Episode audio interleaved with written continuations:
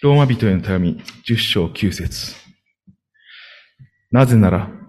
もしあなたの口でイエスを主と告白し、あなたの心で神はイエスを死者の中から蘇らせたと信じるなら、あなたは救われるからです。人は心に信じて義と認められ、口で告白して救われるのです。聖書はこう言っています。この方に信頼する者は誰も失望させられることがない。ユダヤ人とギリシア人の区別はありません。同じ種がすべての人の種であり、ご自分を呼び求めるすべての人に豊かに恵みをお与えになるからです。主の皆を呼び求める者は皆救われる。のです。しかし、信じたことのない方をどのようにして呼び求めるのでしょうか？聞いたことのない方をどのようにして信じるのでしょうか？述べ伝える人がいなければ、どのようにして聞くのでしょうか？使わされることがなければ、どのようにして述べ伝えるのでしょうか？なんと美しいことか。良い知らせを伝える人たちの足は、と書いてあるようにです。それでは、小倉先生に本日のメッセージ、えー、人が救われるためにと題しまして、お取り次ぎをお願いします。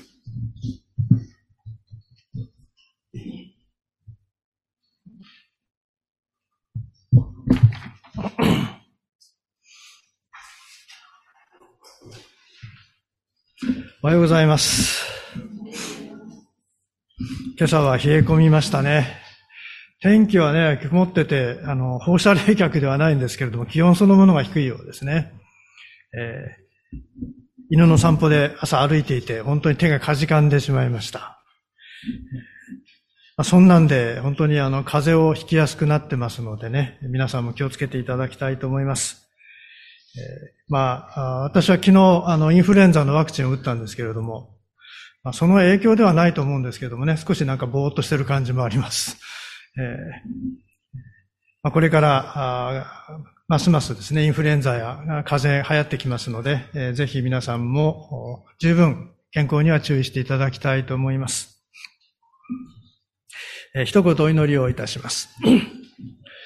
憐れみ深い天皇お父様、あなたの皆をあがめて感謝をします。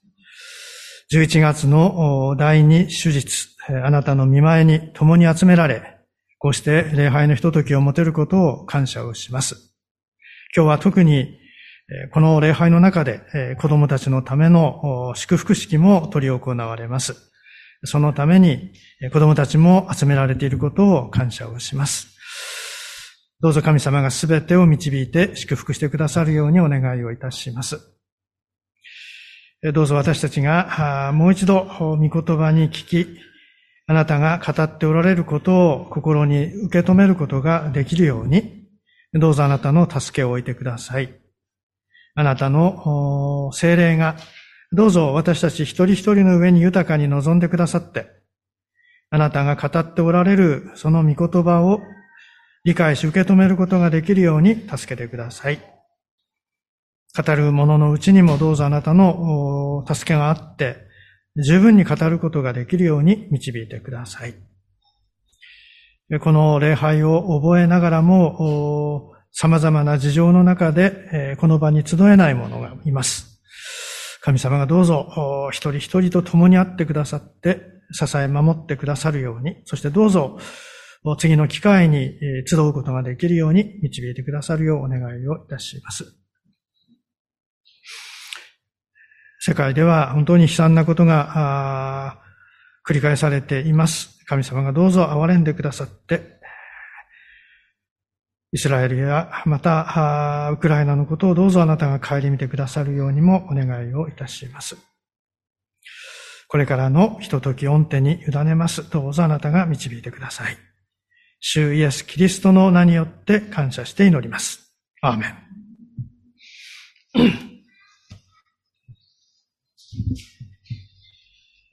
えー、伝道について考える説教の2回目になります。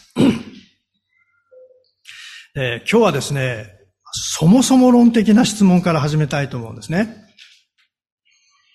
私たちが伝道するのは何のためでしょうか？私たちが伝道するのは何のためでしょうか？えと思われる方もいるでしょうね。クリスチャンなんだから伝道するのは当たり前でしょ。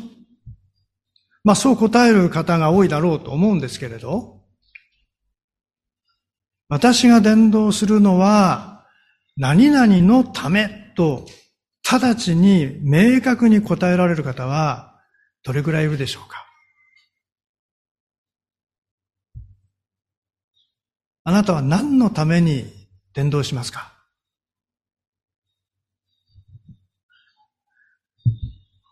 あるキリスト教異端グループは、伝道熱心で知られています。その熱心さには驚かされますが、彼らの熱心さには、そうならざるを得ない理由があります。彼らの教えでは、熱心に伝道しなければ天国に入れないんですね。彼らは彼らの信仰を持ってはいても、天国に入れるかどうか、わからないんですよ。あなたはこの世で熱心に伝道したと認められれば天国に行ける。そう教えられてるんですね。ですから彼らは天国に入るために熱心に伝道しなければならないんですよ。まあ彼らにとって伝道というのは、自分が救われるためにしなければならないものなんですね。私たちの場合はどうでしょうか？伝道しなければ救われないっていうようなことは、私たちには当てはまりません。私たちが救われるのは、行いによるのではなく、キリストを信じる信仰によるからですね。伝道に限らず、神の前に良いことと覚えられることを積み上げた人が救われるのではなく、キリストが罪人の私のために身代わりに十字架で罰を受けて死んでくださり、その三日目によみがえって、新しい命を与えてくださった。このことを信じるなら救われるわけですよね。良いことをした人だから救われるのではなく、イエスを信じ、イエスに頼る人が、それまでの人生が悪であったとしても、救われるわけですよ。ですからイエスと実緒に十字架につけられた極悪人の強盗でも、死の間際に、イエス様、あなたが御国に入られる時には、私を思い出してください。そう懇願した時に、あなたは今日私と共にパラダイスにいますと、イエスから救いの宣言をいただけたわけですよね。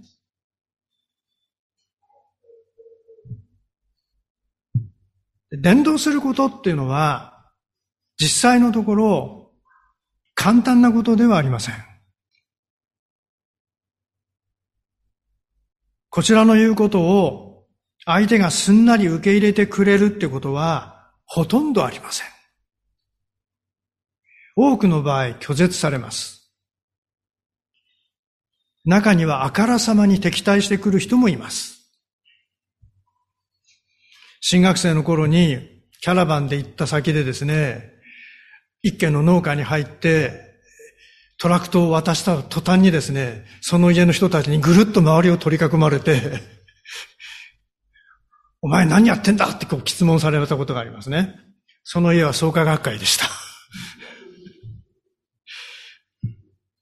まあ敵対までいかなくてもですね、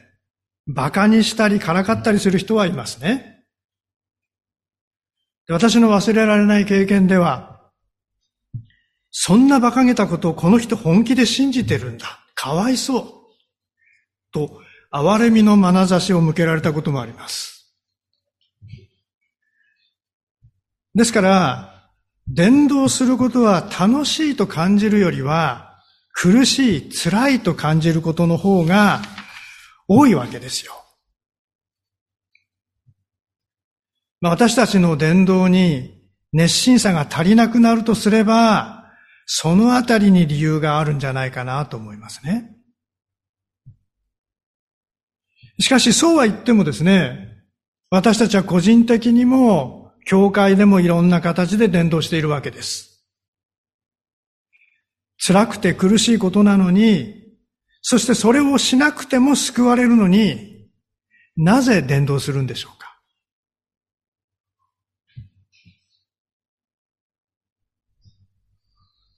救われてほしいと思うからではないでしょうか。神の前に罪人である私たちは救いを得なければ滅んでしまいます。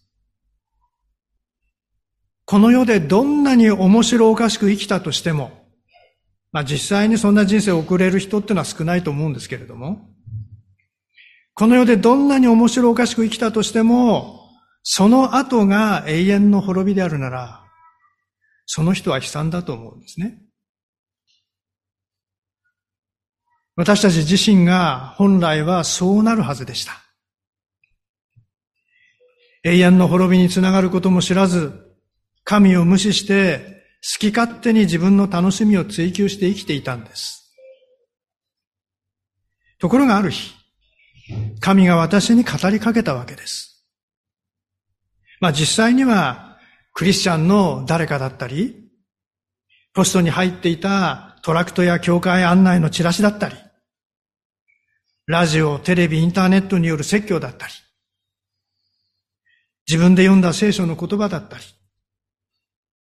教会の礼拝の中での説教だったり、いろんな形があったとは思います。しかしとにかくそれらを通して神が語りかけたんです。そして、滅びに向かっている危機的な自分の現実に気づかされ、信仰に導かれたわけです。永遠の滅びの呪いから、永遠の命への祝福と、こう移されたわけです。そしてこの経験は、私たちに大きな喜びと平安と満足を与えました。救いというのは本当に大きな意味を持ちます。それまで人生に絶望していた人にも生きる希望と力を与えます。自分でやめたいと思ってもやめられなかった悪いことをやめることができるようにされます。それまで卑屈に自己卑下していた人が自分を受け入れ自信を持てるようにされるわけです。そのように神が与える救いは、その人を生まれ変わらせ、新しい人にするわけです。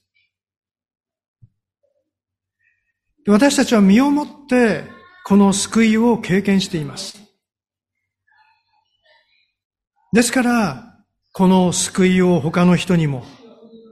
特に自分にとって大切な人に経験してほしい。そう願うのではないでしょうか。それが私たちが伝道する理由ではないでしょうか。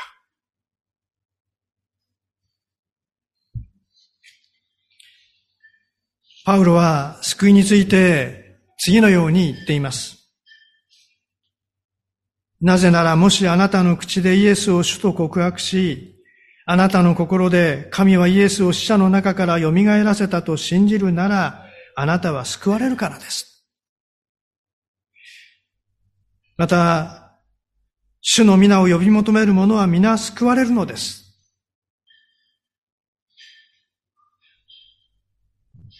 人が救われるためには、イエスを自分の主と認め、そのことを告白し、イエスの復活を信じることが必要です。またそのような方としてイエスの皆を呼び求めることが必要なわけです。イエスの十字架の死と復活を信じ、そのイエスを主として呼び求める信仰。それが救われるための条件として挙げられているわけですね。そしてさらにパウロは続けます。しかし信じたことのない方をどのようにして呼び求めるのでしょうか？聞いたことのない方をどのようにして信じるのでしょうか？述べ伝える人がいなければ、どのようにして聞くのでしょうか？イエスを主と告白し、皆を呼び求めるためには、イエスを信じなければなりません。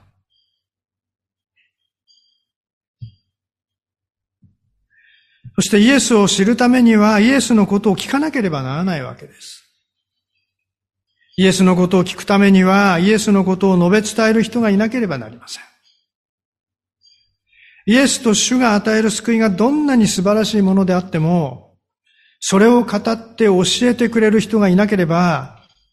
誰も確かなことを知ることができないわけです。そうなると、人は救われないわけです。救われるための正しい知識を持たない人は、自分なりに救われるための条件を考えます。その多くは、何か良いことをすれば救われるに違いないという結論に至ります。それが証拠に、この世のほとんどの宗教は、善人が救われ、悪人は滅びると教えるんです。しかもその場合の善人、悪人の基準は、その人のした良いことと悪いこととを比べて、良いことが多いか少ないかで判断するんですね。で、その判断自体は自分でもできます。しかしその判断が正確であるかどうか、これはわかりません。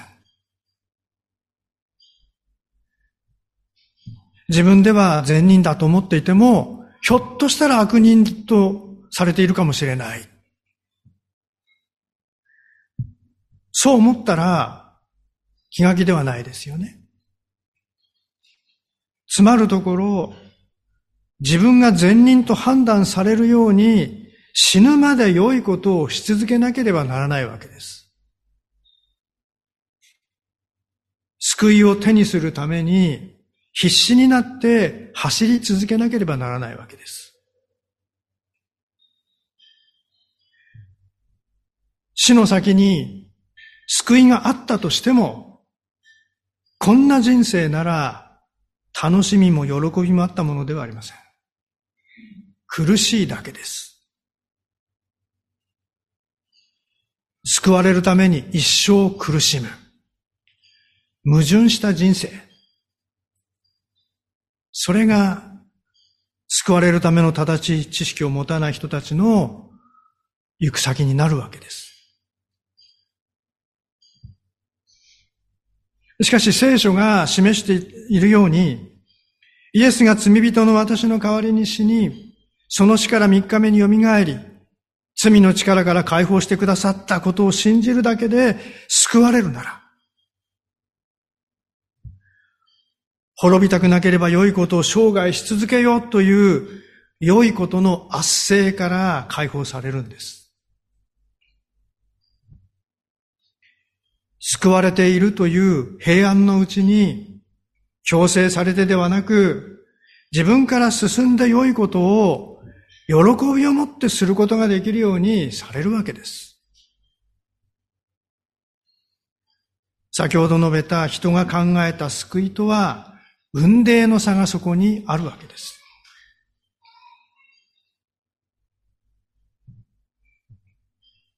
人が考えた救いではなく、聖書を通して神が与える救いを人が手に入れるためには、イエスのことを述べ伝える人、すなわち伝道する人、伝道の担い手の存在がどれほど大切であるかっていうのがわかると思いますね。ですからイエスは、マタイの28章の最後のところで、私があなた方に命じておいたすべてのことを守るように教えなさいと弟子たちに命じ、パウロもマナデシテモテに御言葉を述べ伝えなさいと命じたわけです。御言葉を述べ伝えなければ、伝道がなされなければ、救いは始まらないからです。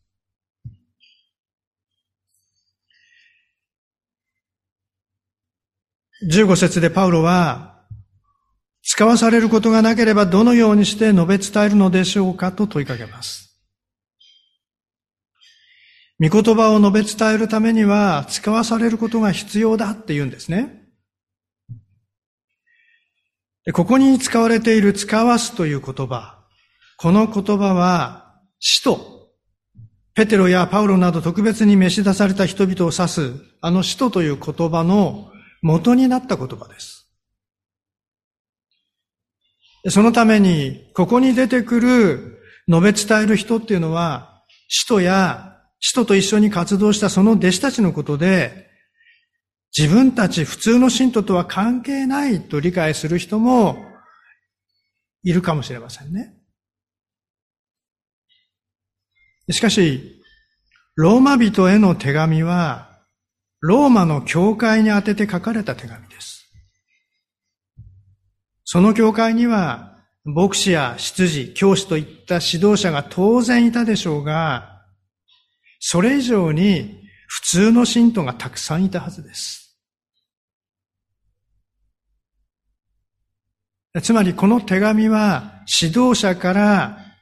普通の信徒まで教会の人すべてを対象に書かれているということです。そうであるなら、述べ伝えるために使わされた人というのは、特別の誰かではなく、クリスチャンすべてということになります。そしてそれは、先週見たクリスチャンは誰もがキリストの証人であるということにも一致するわけです。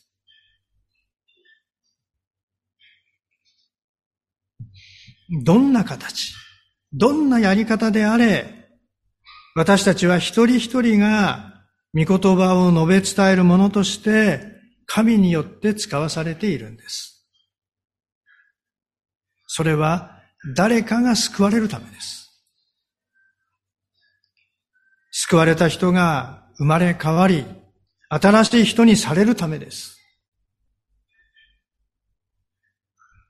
私たち自身もかつてそのようにして救われたんです。思い出してみてください。あなたが救われて、今のあなたになるために、誰かがあなたにキリストのことを伝えたはずです。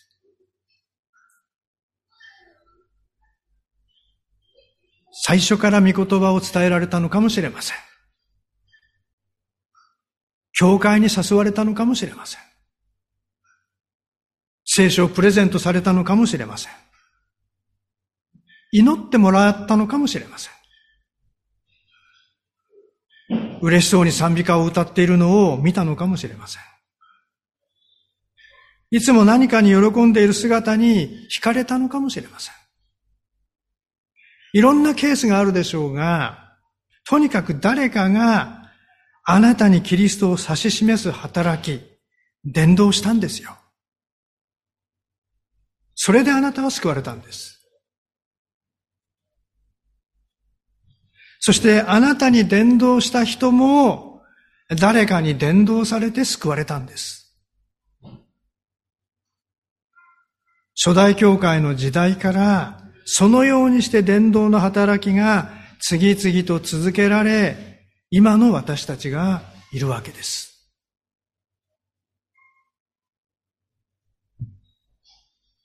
ですから私たちも誰かが救われるために、このキリストが与える救いがさらに未来に広がっていくために、使わされたものとして、自分なりの伝道、これを進めていく。そういうものとして私たちは一人一人が召されている。そのことを今朝も心に留めたいと思います。お祈りしましょう。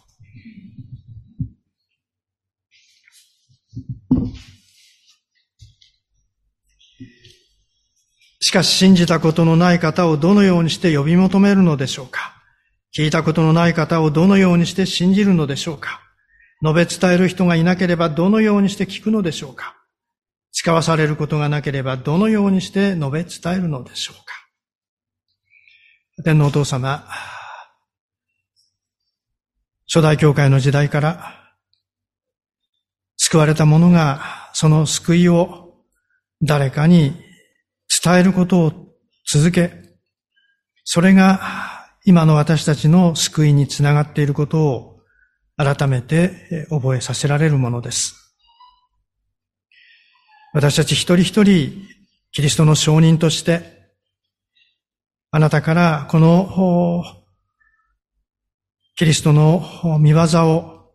誰かに伝えるために使わされていることを覚えます。私たちが、そのことを受け止めて、一人一人が自分なりにできる方法で、次の人にそれを伝えることができるように。そして、さらに、未来に多くの人が救いに導かれるために、そのことをし続けることができるように。私たち一人一人を導き祝福してください。精霊によって私たちを励まし強め、使わせてくださるようにお願いをいたします。どうぞあなたの再臨まで、この見業を続けることができるように、